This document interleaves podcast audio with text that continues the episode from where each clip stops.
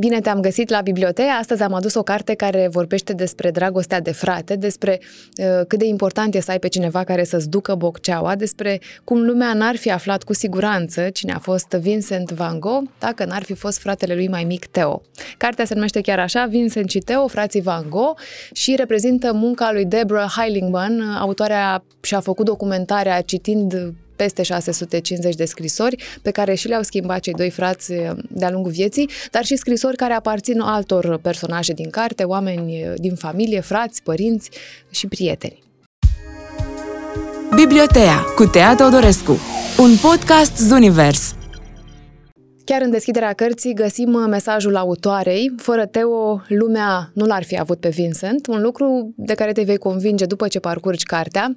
Uh, Teo l-a susținut toată viața pe Vincent, chiar cu prețul sănătății sale, l-a ajutat cu sfaturi, a fost alături în toate momentele de nebunie și revoltă, l-a susținut cu bani mai ales. Mai mult chiar l-a întreținut cu bani, bani de cheltuială, bani pentru chirii, pentru pânze și vopseluri. Deși fizic au trăsături asemănătoare, cei doi frați sunt cât se poate de diferiți. Vincent și Theo Van Gogh seamănă foarte mult între ei, amândoi au părul roșcat, dar al lui Vincent e mai aprins, pe când al lui Theo bate spre blond. Vincent are pistrui, Theo nu, amândoi sunt de statură medie, cam 1,70 m, însă Vincent e mai voinic, mai lat în numeri, pe când Theo e mai firav și mai slab. Au ochii de un albastru șters, uneori cu irizații albastre verzui, nu ca pe îndoială că sunt frați, dar lasă impresii diferite. Vincent, de exemplu, nu se îmbăiază prea des, nimic ieși din comun în secolul al XIX-lea, dar o face mai rar decât ar trebui. Ducnește a transpirație, a murdărie, a mâncare, vopsea, vin și tutun. E mai tot timpul cu pipa în gură, cu toate că mai are foarte puțin dinți și aceia cariați. Și totuși Vincent pare că plesnește de sănătate. Teo e curat, elegant în costumul său și are aerul unui prosper om de afaceri parizian. Trăsăturile sunt mai delicate, mai rafinate. Ar fi chipeș dacă n-ar fi atât de bolnav. Începutul cărții îi găsește pe amândoi frații la Paris, în perioada când cei doi au locuit împreună. Apoi uh, lucrurile se mută cronologic. Autoarea te duce până în momentul nașterii lui Vincent, care n-a venit pe lume oricum. Uh, se pare că ar fi luat locul cuiva. Începuturile familiei lui Vincent și a lui Teo au uh, stat sub semnul morții. A existat un frate mai mare. Mama lor, Ana, a adus pe lume primul ei copil pe 30 martie 1852. Copilul s-a născut însă mort. Fără viață apare înscris în registrul stării civile de la primărie. Numele copilului nu e trecut, dar ei, părinții, îi dăduseră deja un nume, Vincent, după bunicul lui, Ana și Dorus, adică părinții, locuiau în casa parohială între biserică și cimitir, iar acolo în dormitorul lor, după exact un an, pe 30 martie 1853, la 11 dimineața, Ana a dat naștere unui alt băiat, de data asta viu și sănătos, a primit același nume, s-a numit Vincent. Facem cunoștință cu familia numeroasă, cu părinții, cu frații și surorile lui Vincent și Teo. E o familie bună cu un tată pastor și o mamă cu fire de artist. E foarte pricepută. Copiii au fost crescuți cu dragoste, dar după reguli foarte bine stabilite. Mama e cea care i-a dat lui Vincent din manualele ei de desen și l-a încurajat să deseneze la început. Copilul petrecea ore în șir desenând la masă și, în mod curios, familia nu-l considera pe atunci prea talentat. Când se vorbea în familie despre încercările lui artistice, discuția era îndreptată ulterior spre temperamentul și nu spre talentul lui. Când avea 8 ani, Vincent a desenat o pisică urcându-se în copac. Mama l-a lăudat în stânga și dreapta pentru asta, în loc să se bucure, Vincent s-a enervat din cauza entuziasmului mamei și a rupt desenul în bucăți. Așadar, copilul Vincent era roșcovan, pistruiat, istes, talentat, încăpățânat, era fiul cel mare al unei familii numeroase, dar nu un băiat bun, așa cum sunt considerați adesea primii născuți. Băiatul bun zăcea probabil în cimitirul de alături temperamentul ăsta dificil uh, îl face pe Vincent să nu știe exact uh, ce își dorește. Ambii frați își încep ucenicia într-o galerie de artă care aparținea unui unchi. Teo face carieră din asta, în timp ce Vincent abandonează, apoi face o școală de teologie, predică, abandonează din nou, vrea să aibă grijă de cei bolnavi și amărâți, vrea să fie misionar, mănâncă mai nimic, își dă hainele săracilor și ceva se întâmplă în momentul în care Vincent ajunge într-o comunitate de mineri dintr-un orășel din Belgia se simte tare atașat de oamenii ăștia care sunt acoperiți tot timpul de negreala galeriilor și începe să deseneze. Începe să pună pe hârtie aspecte din viața minerilor.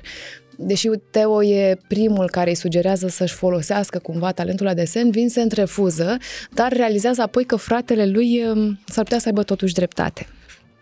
Teo îi sugerase să folosească, să-și folosească harul artistic și să devină litograf sau desenator.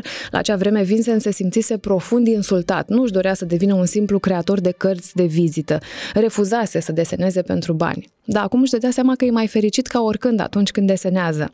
Sfatul lui Teo n-a fost nici pe departe greșit. Dacă ar fi fost un desenator profesionist, ar putea totuși deveni independent și ar putea contribui și el la bugetul familiei. Partea asta cu banii sunt un stres pentru el. Vincent nu are nicio formă de venit, îi se reproșează frecvent asta din partea familiei. Familia nu știe însă că Teo îi trimite tot timpul bani pe ascuns, Vincent are nevoie de bani, mai ales că acum s-a mutat cu o prostituată care are un copil și e însărcinată cu altul. E milă de femeia asta, vrea să o ajute și o și folosește ca model pentru desenele pe care le face. Așa se naște un studiu celebru, se numește Suferință. Vincent um, îi trimite pe 10 aprilie 1882 îi trimite lui Teo un desen reprezentând o femeie. A realizat trei versiuni ale acestuia. După părerea mea, îi scrie Vincent, portretul pe care ți-l trimit alăturat este cel mai bun desen pe care l-am făcut până acum. De aceea m-am hotărât să ți-l trimit. Femeia din desen e goală, stă aplecată, are genunchii ridicați, brațele încrucișate peste ei, fața e ascunsă și părul e despletit pe spate. Sânii grei atârnă peste burta de gravidă. De altfel, cartea e presărată cu desene realizate de Vincent și citate din scrisori. Structura cărții e iar interesantă. Fiecare capitol e prezentat ca un tablou în cadrul unei expoziții. Sunt uh, fie studii repezite în creion, fie desene sau acuarele detaliate în funcție de ce urmează să prezinte următorul capitol pentru care ochii formați și lucrează în uh, galerii de artă, Teo îl sfătuiește pe Vincent să mai lase culorile închise și tonurile închise, îl îndrumă cumva, îndrumă cumva paleta de culori, îl duce la expoziții să-i vadă pe Degas, Gauguin, pe Renoir, Pissarro și Monet, impresioniști care se bucură de succes la vremea aia și foloseau culori mai deschise. Și Vincent face bine și le ascultă. Culori vii se regăsesc și în autoportretele pe care le-a realizat de-a lungul vieții, sunt 36 în total, Spre sfârșitul vieții însă există un uh, autoportret deosebit. Tablou, tabloul a fost numit de alții autoportret cu pălărie de paie. Oricât de diferiți au fost cei doi frați, ei au semănat îndeajuns de mult pentru ca istoria să-i confunde. Acest bărbat e cu siguranță Teo. Părul lui nu e chiar atât de roșu ca al lui Vincent, urechile sunt mai rotunde. Vincent a pictat portret undeva în jurul acestui episod până anul 1887 la Paris. A pictat de asemenea perechea acestui tablou un autoportret, iar ambele sunt de dimensiuni mici. Privind cele două lucrări, ai impresia că frații au făcut schimb de pălării. Vincent poartă o pălărie la fel ca a lui Teo, acesta din urmă însă are o pălărie de paie care e mai mult în stilul lui Vincent. Amândoi trebuie să fi luat acest uh, schimb de roluri ca pe o glumă. Vreme de mai bine de 100 de ani, toată lumea a presupus că Vincent nu l-a pictat pe Teo, dar ar fi fost ciudat ca el să nu-l fi zugrăvit totuși. Și cele două tablouri se află pe, uh, pe versoul cărții, pe coperta din spate. Frații se sting unul după altul, la un an diferență, Vincent primul, apoi Teo.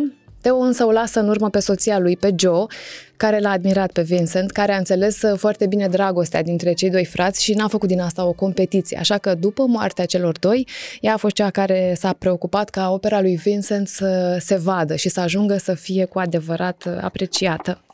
După moartea lui Teo, Joe se dedică misiunii celor doi frați, ea va purta bocceaua lor și îl va face faimos pe Vincent Van Gogh nu l-ar fi avut pe Teo fără Vincent, Vincent n-ar fi fost el însuși fără Teo, iar lumea nu l-ar fi avut pe Vincent uh, fără Joe.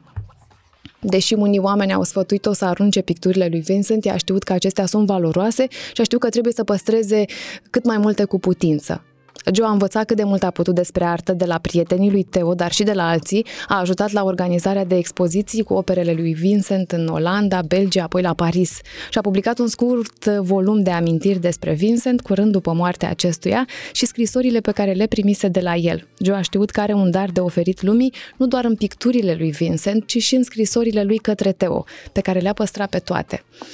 La Muzeul Van Gogh din Amsterdam pot fi admirate cele mai multe lucrări semnate de artistul excentric. Fiul lui Theo și al lui Joe a fost cel care a contribuit la înființarea acestui muzeu, inaugurat în 1973. Fiul lui Theo s-a numit cum altfel decât Vincent, N-a îmbrățișat arta, dar a respectat uh, și a promovat munca tatălui și a unchiului său. Ultimul Vincent Van Gogh s-a stins pe 28 ianuarie 1978. Atât pentru acum, eu te aștept din nou după sărbători cu o carte nouă. Zunivers Podcasts